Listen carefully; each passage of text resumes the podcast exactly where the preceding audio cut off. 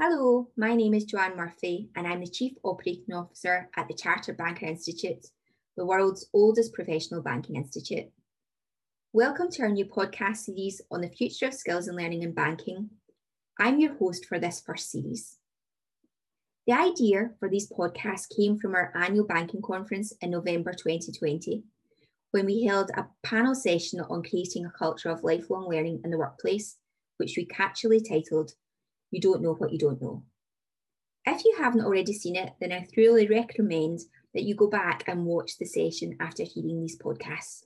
Throughout this session, we'll be looking at the many different aspects of the future of professional skills and learning in the banking profession, but we're also intending on occasion to bring banking learning experts together with experts from other sectors to discuss the future of learning and building sustainable careers more widely.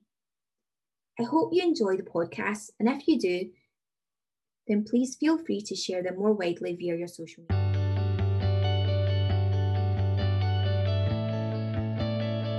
Hello, my name is Joanne Murphy, and I'm the Chief Operating Officer at the Chartered Banker Institute, the world's oldest professional body in banking.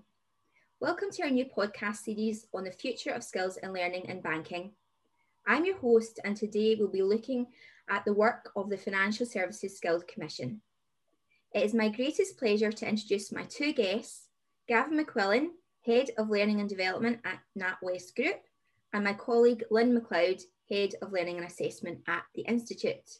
Gavin and Lynn, welcome. Hi Joe, afternoon. Thanks, Hi. Joe. I'd like to start off, Gavin, by asking you the first question, just to give our listeners a brief description of what the Financial Services Skills Commission is and to tell us a bit more about the work you've been leading on their behalf. Yeah, thanks, Joe. So it's a bit of work that I'm fairly new to. So it's been established for um, a little while now, looking at skills and and how we really, you know, improve the employability and attractiveness of, of financial services across, you know, everything. So it's not just about banking; it's the real kind of broad, broad spectrum of financial services. Um, I've come in to look at it around um, the future skills gaps piece. So I've been working with one of my colleagues, Elaine Vale, um, who has been looking at what are those future skills that we'll need in the financial services sector. So Elaine has been focusing on that with uh, a cross kind of industry working group. So it's very much a, a kind of team effort across across industry, which I think is really important. Um, and the piece that I've been asked to come in and look about is once those skills have been um, established, how do we work with industry? And when we talk about industry, training providers, professional bodies, and then moving into things like education and the apprenticeship um, piece to think about how do we make sure that there is enough I guess supply of, of education and learning to develop those skills for the for the short and the, the medium term. So that's the bit I'm I'm focused on. But in the broadest sense, it's looking at those, identifying those future skills and having a consistent framework that the whole industry can refer to that, that helps, I guess, drive us from where we are today to where we want to get tomorrow. So just when building on Gavin's point, a year on from the pandemic, how have we seen skills and learning transforming? We've seen skills and learning transformed, I think, because the pandemic really forced us all in a way to, to change the way we work and almost overnight. For example, adapting to managing teams remotely and uh, quickly getting to grips with the technology we needed to work in a more digital and virtual environment. And communication and collaboration skills became even more crucial to help us all stay connected um, with our teams um, and with our colleagues to keep that sense of community going.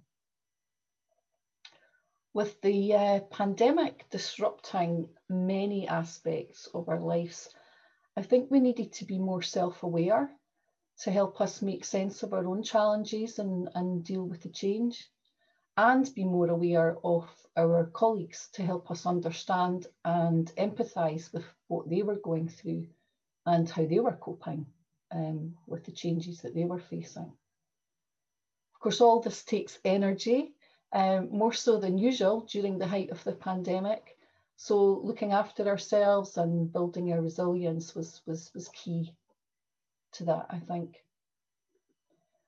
And the pandemic probably highlighted that it's, it's not just technical and digital skills we need to do our jobs, it's being able to learn things quickly, adapt to change, and, and be resilient. It's about being curious and creative and being able to analyse and think critically. And it's also about our developing our social and emotional skills to help us deal with future shocks and uncertainty and uh, connect with and support our people, of course. So these meta skills uh, help us learn new skills faster and we can use them in different situations and transport them to any new situations that we find ourselves in. Thanks, Lynn. Gavin, just building on that comment, um, what, what has that meant really for you at NatWest? So, look, just just building on what Lynn said, I, I would absolutely agree with everything that Lynn said. I think there's there's been so many different challenges.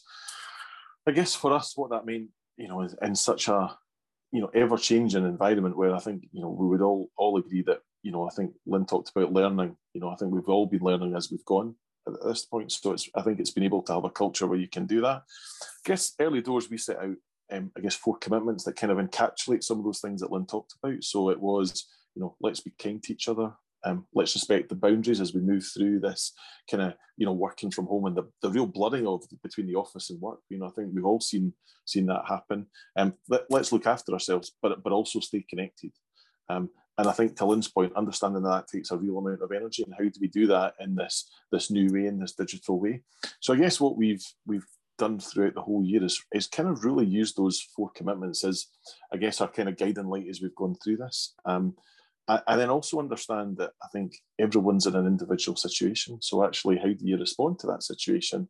And, and think about the story that sits behind what you might be seeing. So uh, the point around um, leadership that, that Lynn talked about, I think it's not just the, the role of the leader to do that. It's it's that everyone's got a role of how are we looking out for each other and how are we spotting those cues that might not be as easy to do digitally as you would in the office to, to support people in what has clearly been, you know, an unprecedented time for, for everybody. So I think that's how we've kind of kind of brought it to life. So yeah, all those skills that Lynn talked about, absolutely. And I think it's just been thinking about, you know, how do we apply them and, and how do we support people as, as, we've gone through the last year. Just just building actually on that point, Gavin. So I suppose in the last year, the pandemic has given us a whole new business case for the acceleration of skills. But the need for future skills continues. It's not it's not going away. So how do you see that how do you see that being influenced the, the sort of business case for future skills and, and how do you identify these gaps that are emerging um, at NatWest Group in particular? Yeah. So I guess the business case in our view is it's really straightforward, which is if we want to continue to serve our customers and to, to play the role in society that we want to play, um, that the skills that that we need have to keep evolving. So I think we've done a lot of work um, to try and understand those skills, both those kind of real kind of core power skills, and I think that's the heart of this. Because I think you know we can talk about technical skills, and I'm sure you know it wouldn't be a skills podcast if we didn't talk about data, digital, agile, cyber. That's the kind of suite of what I would call almost technical skills that are that, that people need to develop going forward. Absolutely. But those could change in two or three years' time. So I guess if you know the three of us are back together in three years' time, will it still be data, digital, cyber? I don't think any of us really know. But what we do know, and if we think about some of the things that Lynn talked about, those real kind of power skills, as I would call them, or meta skills, as Lynn talked about, things like curiosity, innovation, learning agility, I think will be at the core. So for me, it's about understanding how we develop people with those kind of core skills and then support them around, you know, learning those, those kind of key technical skills as roles and jobs evolve. So the business case for me is really straightforward. I think if we want to thrive as an organization, we need to do it. I think if we want to support our people and play that role in society, I think we've got a great place to do to think about how do we, you know, develop people for the future. And that future might not be with NatWest, it might not be in financial services, but I think certainly my perspective is we've got a real opportunity to get people ready for the future, wherever that would be. Thanks, Gavin. I think that's that's a really good point. And in the past, we've talked about the importance of building these sustainable careers that you no longer have a, a job for life, but what you're really needing is these skills that allow you to to have sustainability and longevity of, of your career. Lynn, can I just bring you in here to, to sort of build on that too? Yeah. So if we learn these types of skills, if we help people how to learn instead of just teaching them, then it doesn't really matter um, that we don't know what our roles will be five or 10 years from now, um, or what technical skills um, we'll need to do our job. I mean, who knows what's round the corner in terms of, of technology. And what we will be able to do though is use um, these meta skills to learn whatever we need to in the future because we'll be better learners, we'll be more self-directed learners, we'll take more responsibility for, for our own learning. And as long as we know how to learn, and as long as we believe that we can learn um, and have that growth mindset, then that will help um, ensure that people have sustainable careers and we can support our, our members in developing the skills so that they can they can grow and flourish in whatever circumstance. Thanks, Lynn. Gavin, can I come to you to, to talk about whether you think that there's any barriers in investing in future skills, whether that's for organisations or people? Yeah, so just touching on a point that Lynn talked about, I think there's probably three or four in my head when I start to think about that barriers question. So the first one is time. So, you know, we're all, you know, digitally, I guess, tired after uh, we've been working like this for the last 12 months. So actually, how do people kind of prioritize their time to do this? And how do we create time for this against probably what might be a learning agenda for, for people that, for the job that they do today? So that, that kind of time piece, I think, is important um, as a barrier that we need to think about. Um, and building on that, I think Lynn's point around growth mindset is important, which is how do we get people to actually be enthusiastic and curious to learn? You know, just because we're sitting here and we're learning professionals, we think it's a great idea. That doesn't mean everybody does. So how do we how do we create that motivation, that intrinsic motivation within people to want to learn, um, whether they're just starting their career, they're in the middle of their career, or maybe in the twilight of their career. So I think that kind of attitude and motivation to learn is important.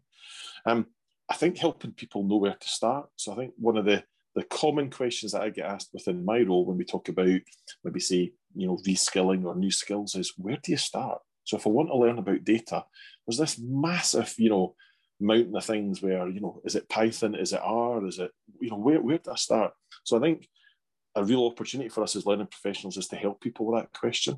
Um, and, and then the final part is then also help them find the right content for them to suit their learning styles. So again, back to Lynn's point about how things have changed. You know, it's not just about formal learning; it's maybe about how we how do we get informal learning involved. So I think again, a real barrier to that is there's just so much choice, not of what, to, not only of what to learn, but how to learn. So my favourite phrase at the moment that uh, my team are really bored of is we need to take a bit more of an a la carte menu approach rather than an all-you-can-eat buffet because there is just so much um, and I think that could be a barrier unless we, we as learning professionals really start to think about how we support people to get through some of those. And I think uh, some of the work that I know that you're doing with the, the Financial Skills Commission is around that framework, isn't it? It's to give people that guidance about where do you start and if the skills that you're looking for are here, this this is where, where you go. You're right, Joe. I think the biggest advantage I think of the work that we're doing with the Financial Services Skills Commission is that common language for learning professionals, for learners, for education providers, for professional bodies, no matter what it is, so that we've all got a common language so that when we say something that we understand what it means um, and that we can then think to apply that to the, the solutions or the, the opportunities that we've got for people. So I think, yeah, it's a massive opportunity to have commonality of language to make it simple because I think we all know if something's simple, then people are more likely to, to invest the time in it. Yeah, definitely. Thanks, Gavin. Lynn, did you have a point you wanted to add to that there? Um, just to say that the a la carte, it's all about choice, it's, it's all about flexibility, it puts the learners in charge of their own learning. And um, what, what what I would like to see is um, that we encourage um, learning as a habit um, that is part and parcel of, of what we do every day. And yes, it's it can be a challenge to find ways of supporting people with their with their goals, their aspirations, helping them to overcome barriers. Um, I think that key for me is making sure that line managers are great at, at coaching so that they can have meaningful conversations with their people, uh, whether that's about their, their, their career, their goals, um, encourage them to learn new skills, um, help them to learn. And this year is going to be um, a bit up and down probably as well. So it's important that they can build on their on their social skills and their empathy and their resilience to support their people through change and also with their well-being, which is likely still to be a factor this this year, I think. Um, so yeah, um, wouldn't it be wonderful if if everybody had the desire um, to form learning as a habit, as, as part of what they do every day. I, I, suspect we could have a whole new webcast on how do we get people into the habit of learning. In fact, that might be a, a good title for, for our next instalment. Um, Lynn, Gavin, thank you so much for your time today. That's all we've actually got time for um, in this series. Um, really helpful and insightful contributions um, and we really appreciate um, your, your thoughts and sharing that with our listeners. Um, I look forward to, um, to our listeners joining us for our next session. And until that time, goodbye. Thank you. Cheers. Thanks.